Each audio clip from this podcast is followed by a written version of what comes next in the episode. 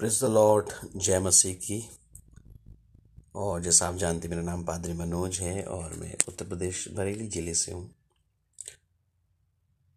मुझे अच्छा लगता है प्रभु की बातें करना और प्रभु के लोगों की बातें करना। बहुत सी साक्षी जो भारत में रही हैं, उनका गहरा प्रभाव मेरे जीवन में है। साधु सुंदर सिंह और भाई भक्त सिंह।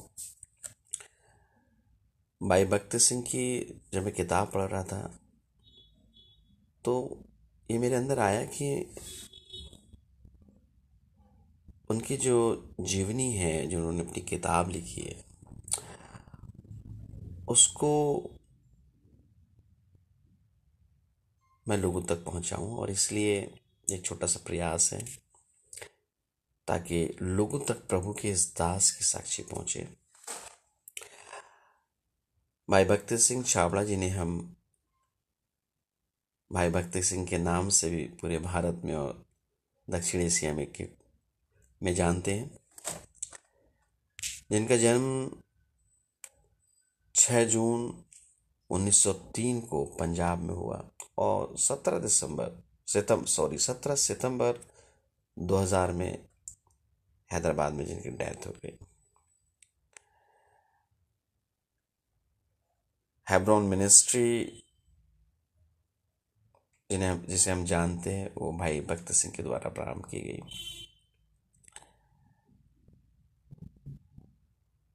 जिनकी पापा का नाम लाल जवाहर मल था और जिनकी मम्मी का नाम लक्ष्मी बाई जोया था।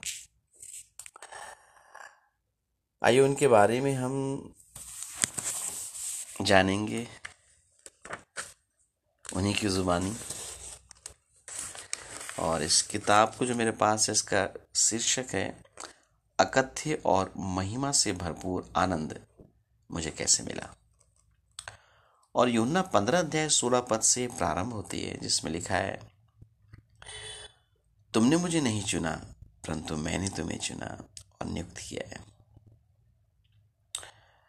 और वो कहते हैं कि प्रभु बड़ी खास स्थिति से बता रहा है कि चुनने में वो पहले काम करता है हम पहले उसको नहीं जानते, परंतु जब हम उसको प्रभु और मुक्तिदाता जानकर ग्रहण करते, तब यह भेद समझ में आ जाता है। वो कहते हैं, मैं बताना चाहता हूँ कि प्रभु ने मुझे कैसे चुना? मैं मसीह के सुसमाचार का बड़ा विरोधी था। यद्यपि मैं पंजाब के एक मिशन स्कूल में सात साल पढ़ा था तो भी मैंने मसीह के विषय में जानने की कोई चिंता नहीं की। हमें से बहुत लड़के जो स्कूल में पढ़ते थे, मसीहों से घृणा करते थे और हम बाइबल सिखाने वालों और पादरियों की बड़ी हँसी उड़ाया करते थे। पाँच साल तक मैं बोर्डिंग में था। हिंदू और मुसलमान एक तरफ़ रहा करते थे और ईसाई दूसरी तरफ़। पाँच साल में शायद एक बार भी मैं ईसाइयों की तरफ़ देखने भी नहीं गया। आपको इससे पता लग जाएगा कि मैं इस धर्म से कितना घिन करता था।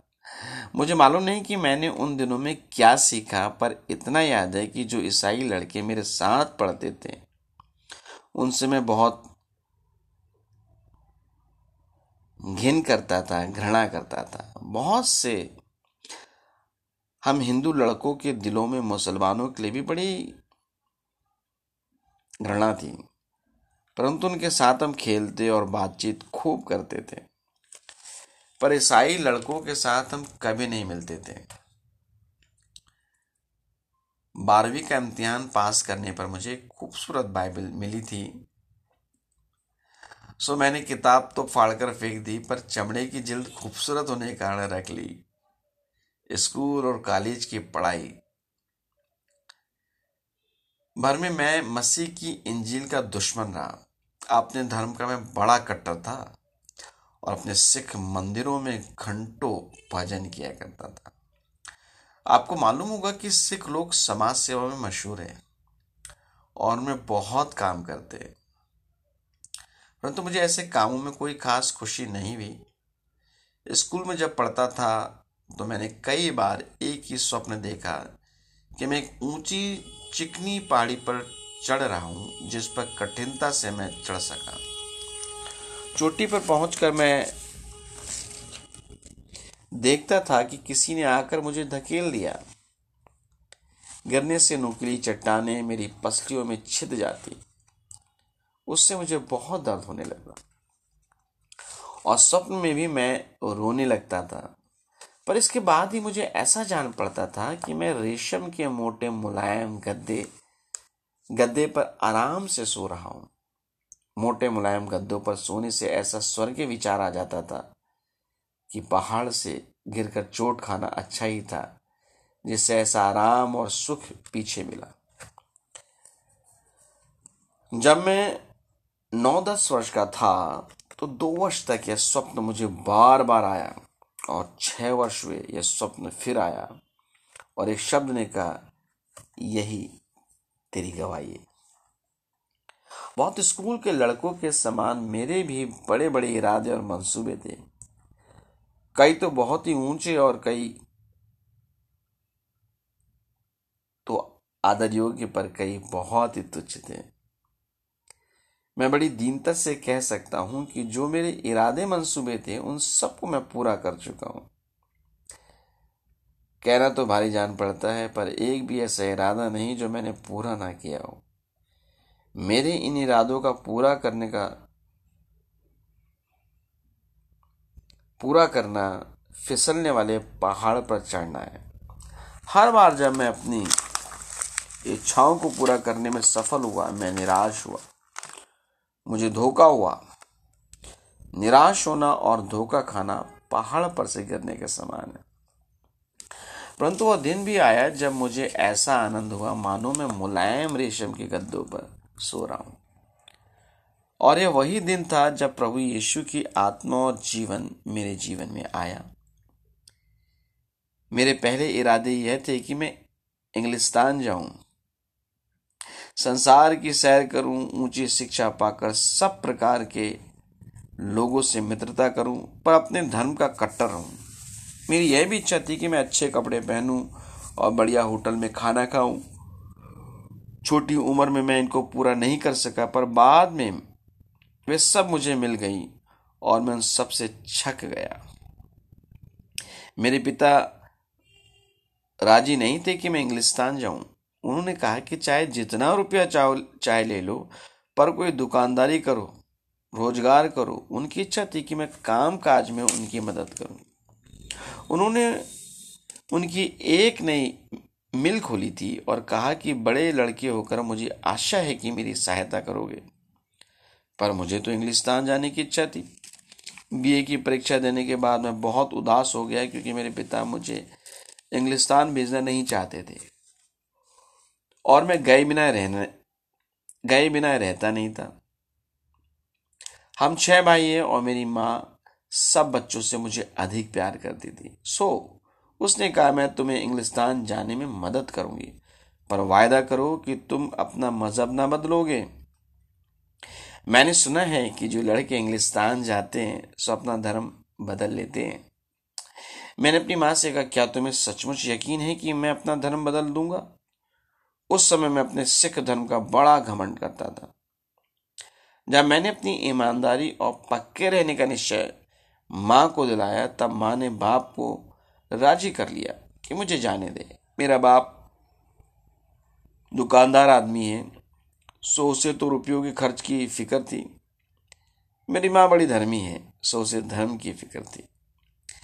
मेरे पिता ने कहा कि वह कोशिश करके जितना रुपया चाहिए भेजेंगे, पर मुझे बड़ी तंगी से गुजर चलाने को कहा। सितंबर 1926 में मैं इंग्लिस्तान पहुँचा और लंदन के इंजीनियरिंग कॉलेज में भर्ती हो गया। वहाँ पहुंचकर मैंने पता लगाया और मालूम हुआ कि कोई भी अस्सी रुपये माहवार में बड़ी आसानी से गुजर कर सकता है। सो मैंने अपने मित्र से कहा कि मुझे तीन सौ रुपये माहवार के लिए क्यों लिखा?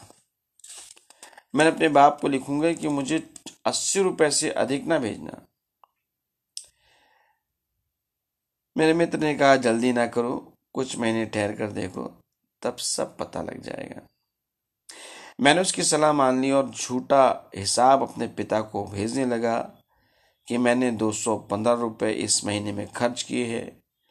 चाहे मैंने अस्सी ही खर्च किए हों सो सात महीने तक मैं दो सौ रुपये माहवार बचाता रहा और मेरे बैंक में सोलह सौ रुपये जमा हो गए। इंग्लिस्तान में पहले तीन महीने मैं अपने धर्म में पक्का रहा। मैं केश रखे रहा, क्योंकि सिख लोग बदन के किसी भाग के बाल कभी नहीं कटवाते। अब मुझे लंबे बाल रखने से विश्वास हट गया, पर कटवाने की हिम्मत नहीं पड़ती थी, इसलिए छह महीने तक मैं रखे रहा। मुझे डर था कि दाढ़ी मुंडवाने पर मेरे मित्र लोग क्या कहेंगे। मैंने अपने मित्र से कहा कि मैं धीरे धीरे कटवा डालूँगा। थोड़ी आज थोड़ी कल और महीने भर में सब कटवा डालूँगा। मैंने सोचा कि ऐसा करने से मुझे कोई अड़चन ना मिले, लगे पड़ेगी। पर मेरे मित्र ने एक तरफ़ की दाढ़ी बिल्कुल साफ़ कर दी और दूसरी तरफ़ की छोड़ दी। सो मैंने कहा कि अब उसे भी साफ़ कर दो। बिल्कुल साफ़ करवाने के बाद मैं नास्तिक बन गया था। एक ऐसे विचार वाला बन गया जैसे आजकल कहते, खुले और फैले विचार करने वाले लोग हैं। मैंने कहा कि मैं पूरा यूरोप रहने वाला बन जाऊँगा। मैं पूरे यूरोप का रहने वाला बन जाऊँगा। फिर मैं सिगरेट पीने लगा। यद्यपि सिख होकर मैंने पहले कभी तंबाकू छुई तक नहीं थी मैं महँगी सिगरेट मोल लेकर पीने लगा। एक सोने की डिब्बी में रखकर उसको पीता था। और बड़े घमंड से हर एक को निकाल कर देता था। चार सौ रुपये का एक सूट था, पैंतीस रुपए की कमीज, बीस रुपए की एक टाई और पचास रुपए का जोड़ा जूता। सो सात महीने की बचत मैंने एक महीने में उड़ा दी। अब मैंने जाना कि मेरे मित्र ने मुझसे कहा था कि जल्द ना करना। बड़ी कठिनाई से मैंने उनके देश में देश के रहन सहन के तरीके सीखे। मैं उनके खाने को कभी पसंद नहीं करता था। तो भी छुरी चम्मच से खाना सीख गया। और थिएटर, सिनेमा और नाच घर में बराबर जाया करता था। हर बात मुझे पक्की सीखनी पड़ती थी कि जैसा वे करे, वैसा मैं करूँ। और जैसा वे रहते हैं, मैं भी रहूँ। इस तरह मैं दो वर्ष तक रहा। अपना कोर्स खत्म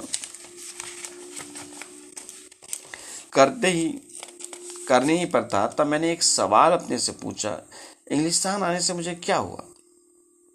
क्या लाभ हुआ मुझे इंग्लिस्तान आने से? मैं जानता था कि टाई कॉलर लगाना, अपने जूतों पर पॉलिश करना, बालों पर बुरुश करना,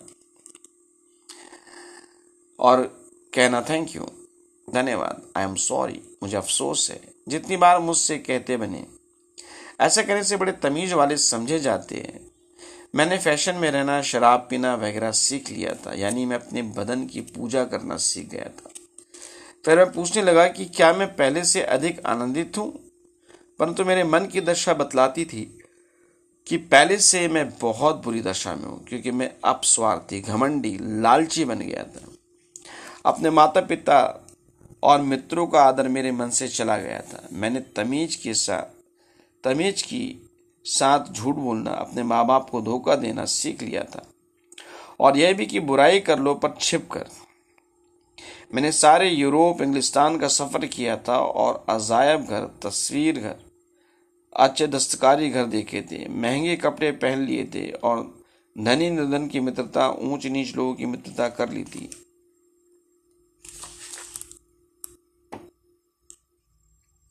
चाय पानियों में और खेल तमाशों में शामिल हो चुका था और जितना पढ़ना था, सो पढ़ लिया था। तो भी मुझे खुशी नहीं हुई थी। फिर मैंने सोचा, कदाचित मैं बस सभ्यता नहीं जानता हूँ। सो मैं अपने अंग्रेज़ दोस्तों से पूछने लगा, क्या तुम खुश हो? मैं प्रश्न विद्यार्थियों से, शिक्षकों से, दुकानदारों से, मुंशियों से पूछा करता था और कहा करता था कि आपके पास सुंदर मकान है, सुंदर बच्चे हैं बड़े बड़े बगीचे हैं और अपने बदन के आराम के लिए कुछ भी ले सकते पर क्या आप खुश हैं?